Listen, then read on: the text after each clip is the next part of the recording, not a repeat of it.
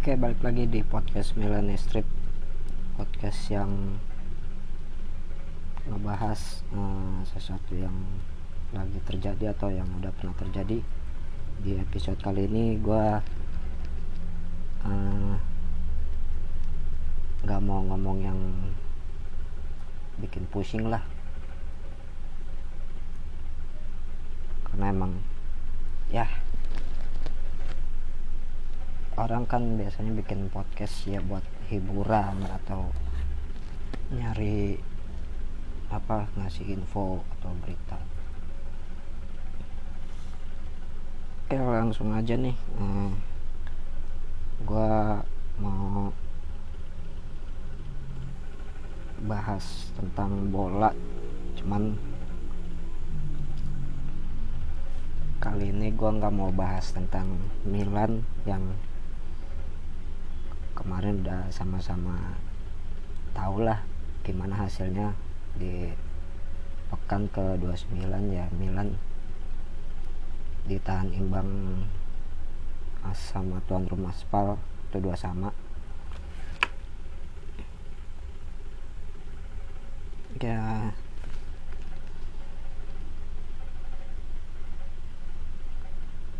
Nggak tahu sih lagi males aja sebenarnya bahas Milan cuman kalau untuk bahas sepak bola ini ada beberapa sih yang menarik. Yang gue dapat di portal-portal berita. Oke salah satunya ini ada berita dari bintang Barcelona. Gak apa-apa kan ya kalau gue bahas uh, dari klub lain di sini gue dapat berita. Itu udah terkait Lionel Messi yang tidak mau memperpanjang kontrak sama Barca untuk musim depan. Ya seperti yang kita tahu kan Messi saat ini ya masih jadi ikonnya Barca ya. Cuman untuk musim ini emang kalau ngelihat perkembangan di La Liga itu masih jadi miliknya Barca sama Madrid. Tapi kemungkinan besar gue gue punya uh, prediksi kalau emang musim ini La Liga yang juara itu Real Madrid. Dan balik lagi ke Messi itu kemungkinan dia belum tahu kabarnya untuk musim depan dia bakal bertahan di Barca atau enggak. Tapi banyak berita yang beredar sih dia apa belum ngasih pernyataan untuk perpanjangan kontrak baru ya yang kabarnya habis pada tahun 2021 musim depan. Dan nggak tahu juga apa yang jadi alasannya Messi. Itu apa? Karena menurut berita-berita yang beredar itu kan dalam beberapa hari terakhir Messi juga katanya sempat bersih tegang sama beberapa pemain bahkan uh, staff dari kepelatihannya Barca. Kayak Antonin Griezmann atau Andre Ter Stegen. Andre Ter Stegen. Itu dia ada sedikit cekcok pada saat latihan. Terus dia juga mengkritik tentang kinerjanya Erik Abidal yang juga legendnya Barca. Dan saat ini menjabat sebagai direktur hmm, teknik kalau nggak salah ya direktur tekniknya Barca. Tapi di sini menurut kabar kalau Messi itu kurang puas sama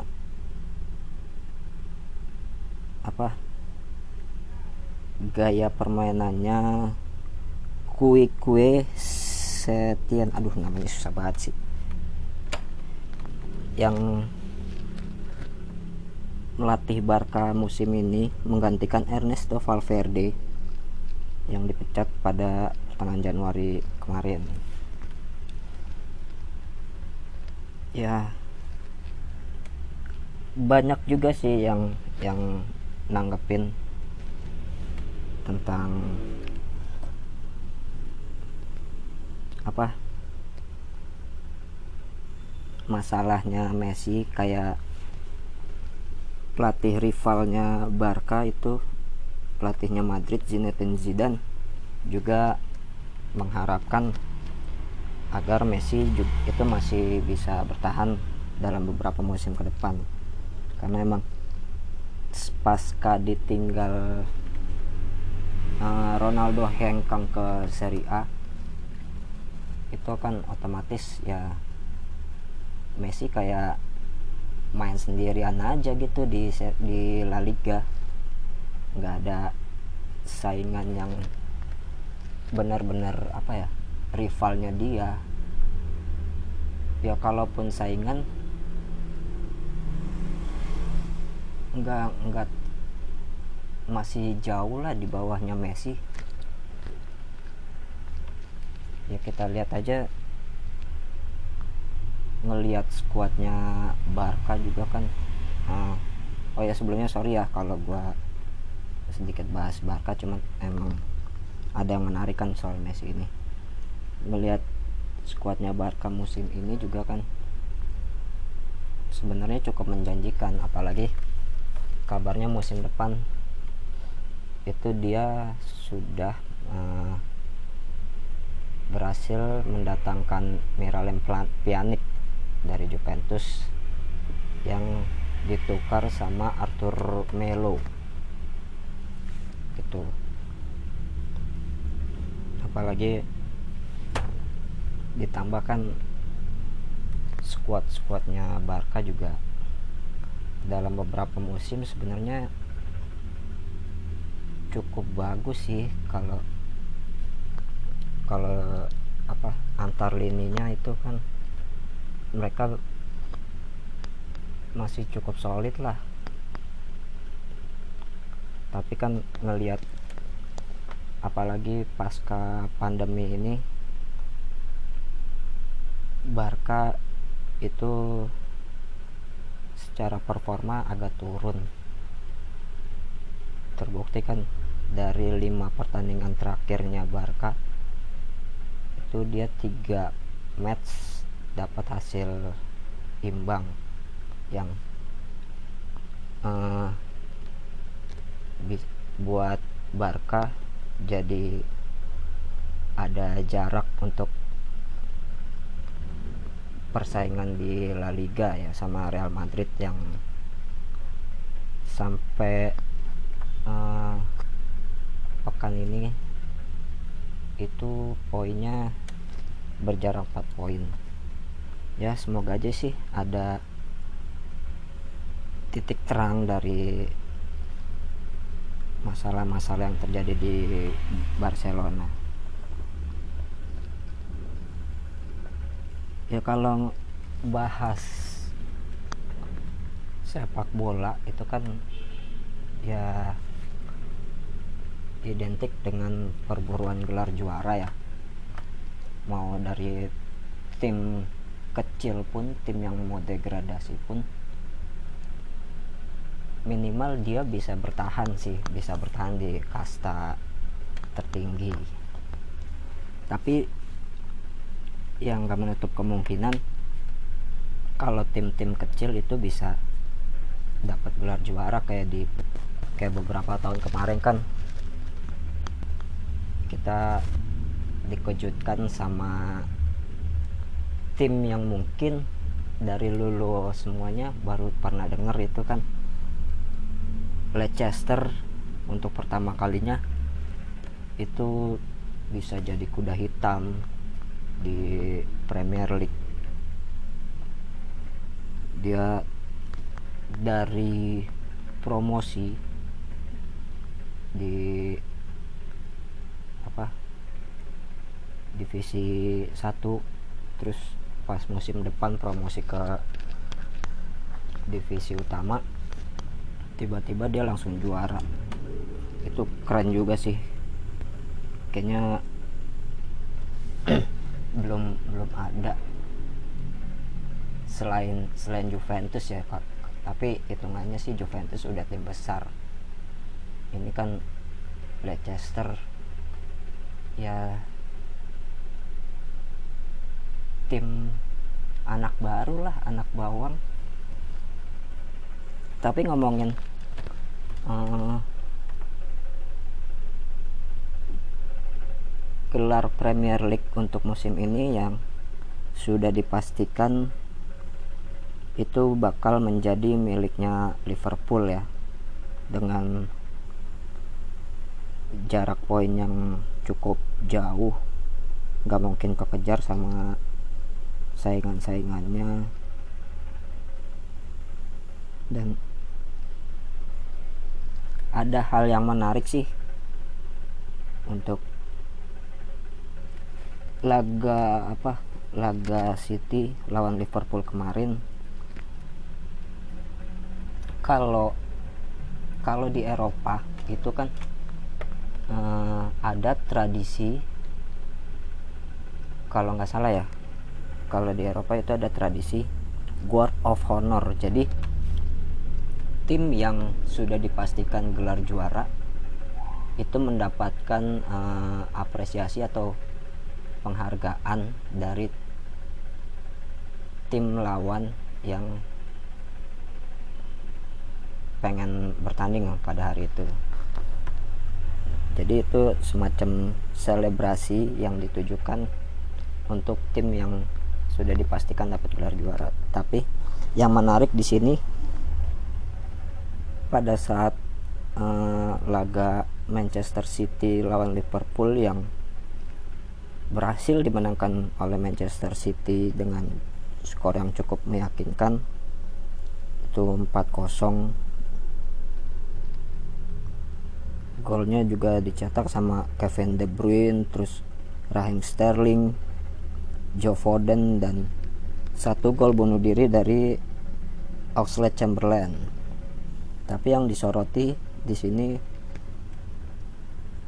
itu ada salah satu pemain Manchester City yaitu Bernardo Silva, ben, Bernardo Silva yang tidak memberikan tepuk tangan pada saat uh, Liverpool masuk ke lapangan. Jadi emang kalau untuk guard of honor itu kan biasanya tim yang juara itu sebelum masuk ke lapangan. Jadi kayak disambut lah sama tim lawan dengan memberikan tepuk tangan atau uh, semacam selebrasi. Tapi di sini Bernardo Silva itu tidak menunjukkan gestur tersebut. Dia hanya ya diri biasa aja diri santai sambil minum dan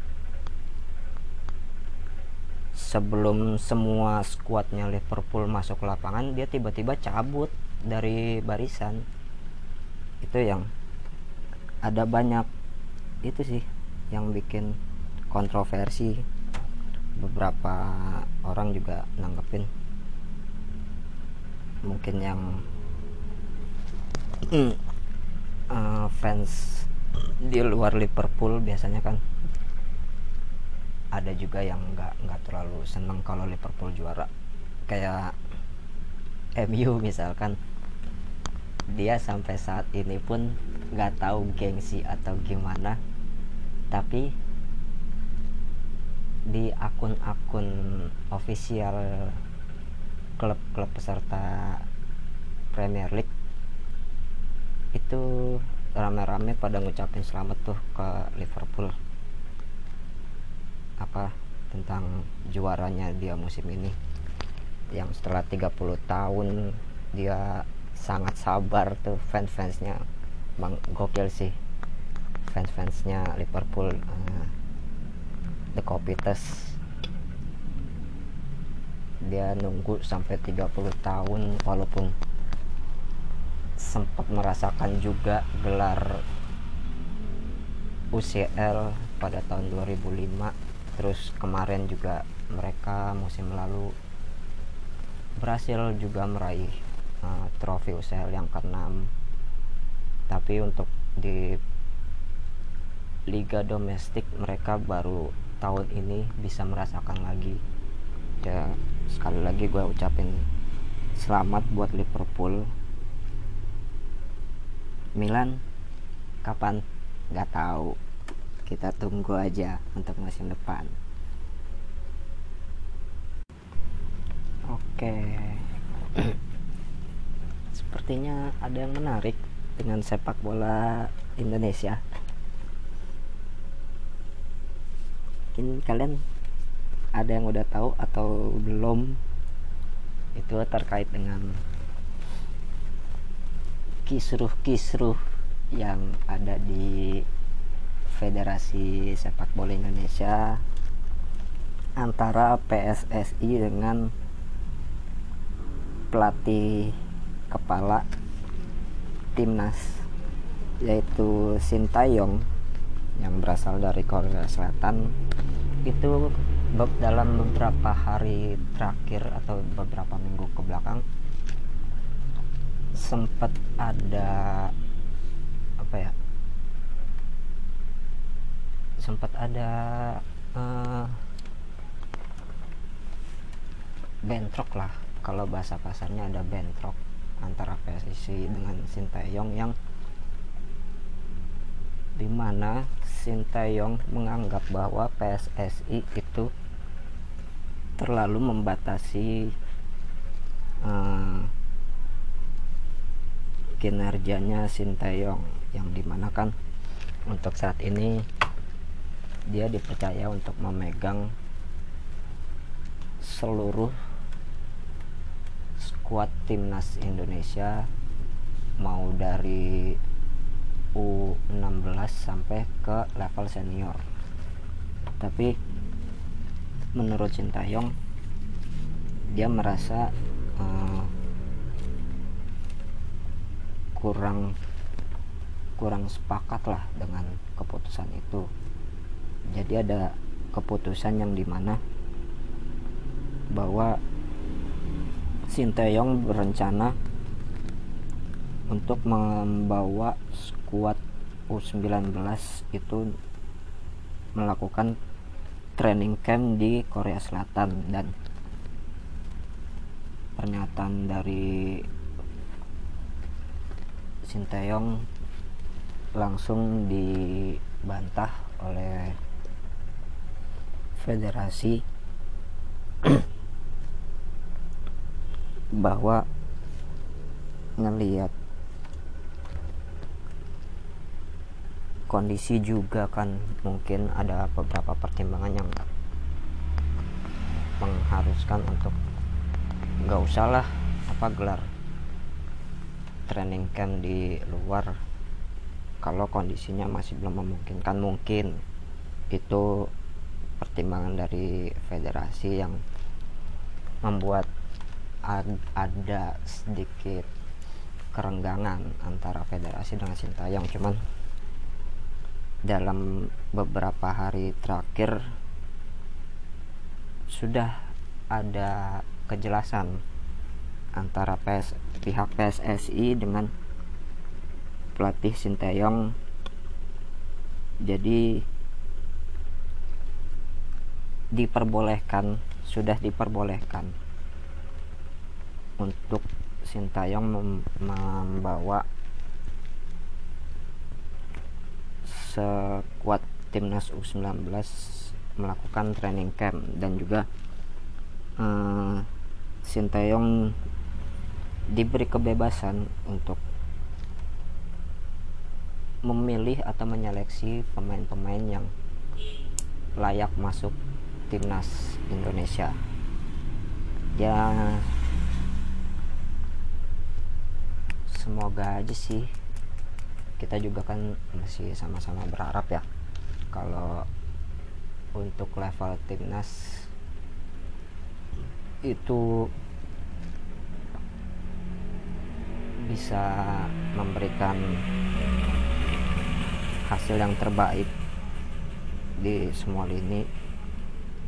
Ya kalau secara prestasi kan untuk level timnas timnas junior kayak timnas U16 U19 itu kan nggak terlalu buruk. Beberapa kali juga timnas kan berhasil menjadi juara walaupun hanya baru level di ASEAN atau Asia Tenggara.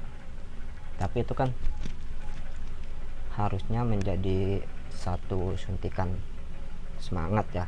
Apalagi kan melihat prestasi timnas senior juga. Ya dibilang apa ya naik turun juga enggak tapi ya nggak tahu juga sih. Ya semoga aja ada prestasi-prestasi yang bisa diberikan sama pelatih baru. Tetap sih kita uh, berharap ada sesuatu yang bisa kita banggakan ke dunia internasional untuk prestasi di bidang sepak bola. Yang terpenting tetap Forza Indonesia. Ya mungkin dari teman-teman uh, ada yang pernah itu maupun di uh, lingkungan rumah lu atau di kampungan lu atau di sekolah itu yang pernah ikut pertandingan-pertandingan kompetisi gitu kayak kejuaraan-kejuaraan atau kayak turnamen antar kampung atau antar sekolah. Kayak dulu gua itu pernah ngikut beberapa kali sih nggak beberapa kali juga.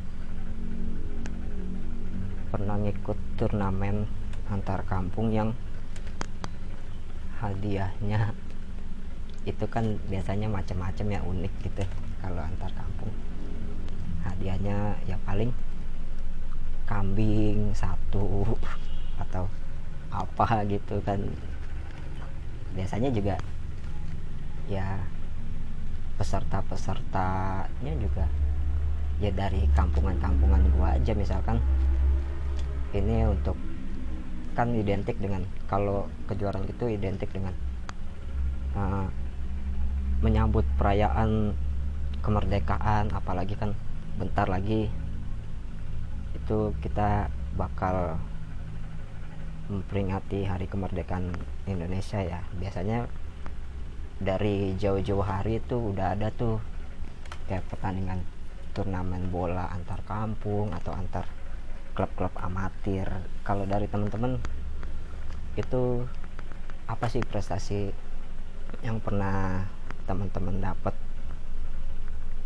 nggak harus di kampung sih tapi di sekolah pun bisa atau mungkin ada yang udah pernah ikut seleksi timnas atau seleksi klub-klub profesional di level junior atau level senior bahkan. Karena kan melihat apa ya uh, biasanya cikal bakal pemain-pemain timnas itu kan berasal dari ya kayak pemain-pemain bola kampung atau bola-bola tarkam gitu kan. Ya kayak Lionel Messi misalkan terus Cristiano Ronaldo pemain-pemain yang saat ini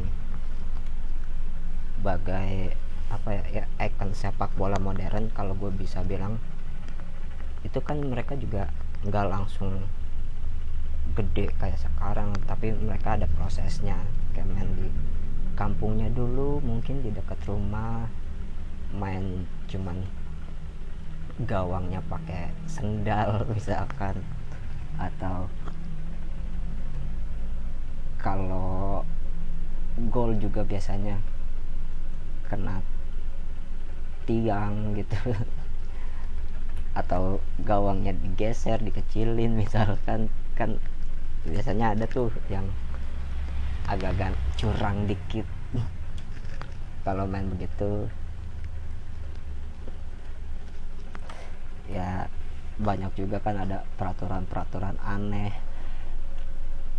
Kalau gua dulu ngerasain gue juga dulu kan sering sering juga main bola sama temen-temen gua.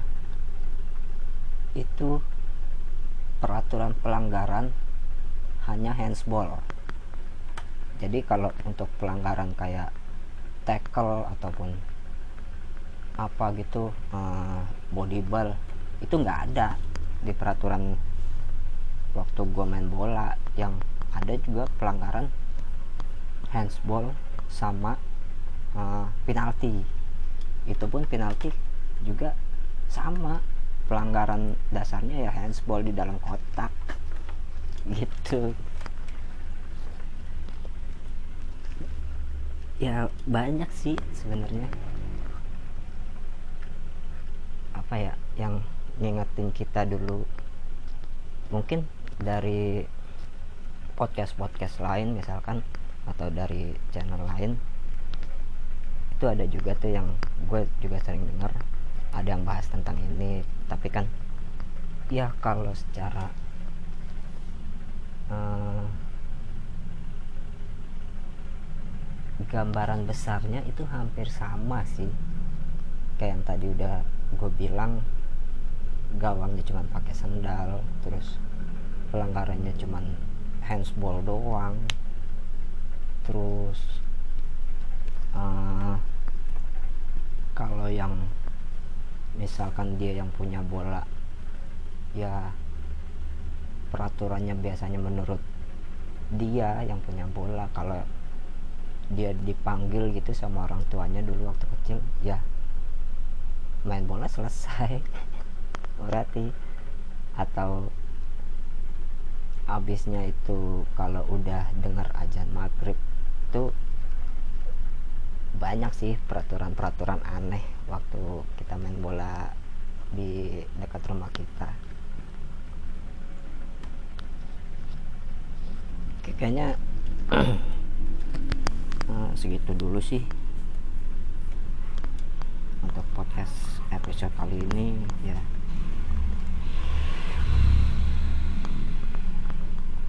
tadinya kan sebenarnya gue masih gue sebenarnya masih ada PR nih. Ada utang sama kalian untuk ngajak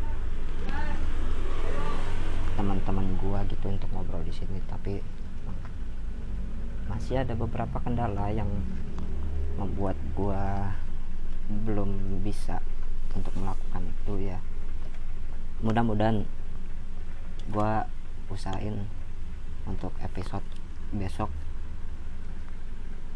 gue bakal ada satu uh, bintang tamu yang bakal gue ajak ngobrol. Oke nah segitu aja podcast Milanis kali ini. Tetap jaga kesehatan tetap semangat dan terus berkarya